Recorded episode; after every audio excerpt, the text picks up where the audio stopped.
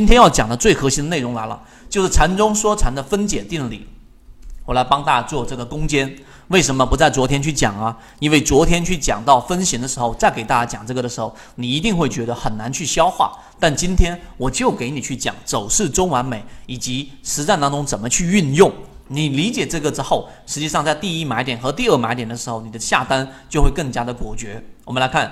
禅中说禅的第二定理就是，任何级别的任何走势至少由三段以上的次级别走势构成，这个大家能理解吧？也就是说，一个这个日线级别的这种上涨的走势，它必然干嘛呢？它必然至少我们所说的走势类型呢，必然是由一、二、三段构成。无论它是盘整还是上涨还是下跌，它都必然由三段以上的次级别走势类型去构成。这个能不能理解？OK，好，可以。那我们继续来往下走。所以这个证明很简单，我不去做这个证明。那我们要说的是什么呢？这里面有两个非常重要，我们需要去依赖的坚实基础。因为某一种走势类型完成，明白了吗？某种走势类型要完成以后，它必然转换成其他类型的走势。我举一个例子，就相当于是在下跌的走势来说，一旦它下跌结束了。明白了没有？它这个下跌完成了，怎么去判断这个完成呢？我上一节课给大家去讲过，要判断它完成，就通过第一类买点来决定。明白了没有？就是我们说的背离嘛，背离。那么好，一旦完成，它转换成上涨或者是盘整，只有这两种方向。明白了吗？只有这两种方向，上涨或者盘整。所以为什么要避免你判断这个下跌走势到底是不是我们说的延伸？如果是延伸，它继续往下跌，那就不可能存在我们所说的背离了。那只有两种转换的方向，第一是上涨，第二是盘整。因此，一旦能够把握下跌走势转换的关键点，转换的关键点就是刚才我们说的第一买点买入，那么基本上你就占据了这个市场当中。注意看，这个是最有利的位置，毫无疑问的，因为第一类买点就是最有利的位置，所以难就难在这个地方上。第一类买点是最安全、最有利的位置，利润空间也最大。那你要避免的，我再给大家去回顾。你要避免的是什么？你要避免的是一只个股下跌过程当中，看到了没有？它在下跌过程当中，它出现了我们说的没有止跌。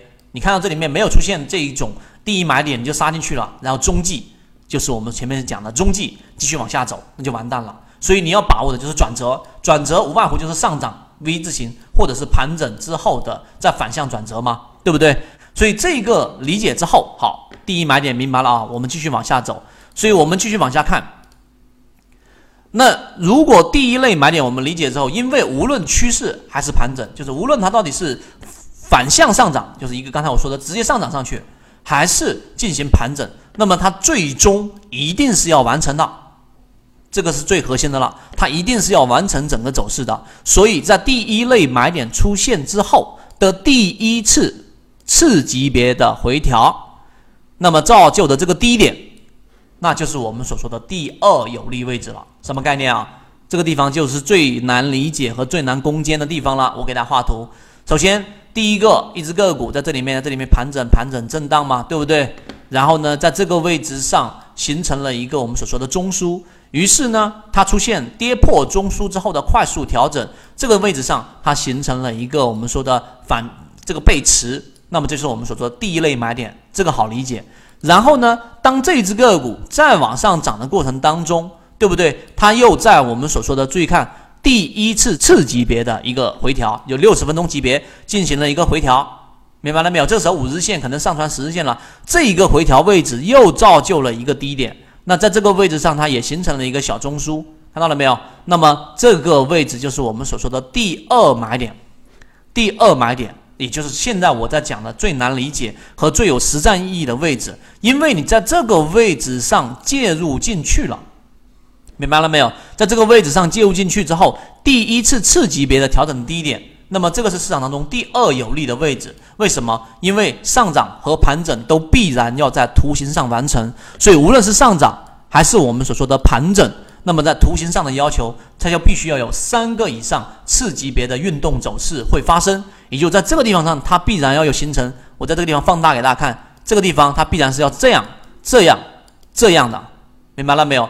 我们看到了没有？所以当一只个股它走了第一个走势，第二个走势的时候，你在第二个走势的这个位置买入，这是六十分钟级别，那么它必然会有这样的一个反抽，这个反抽成 V 字形，那就恭喜你了，它会快速上涨。而它形成中枢上遇到了一个压力，这里面形成了一个卖点，也对于你来说也是有利润可图的。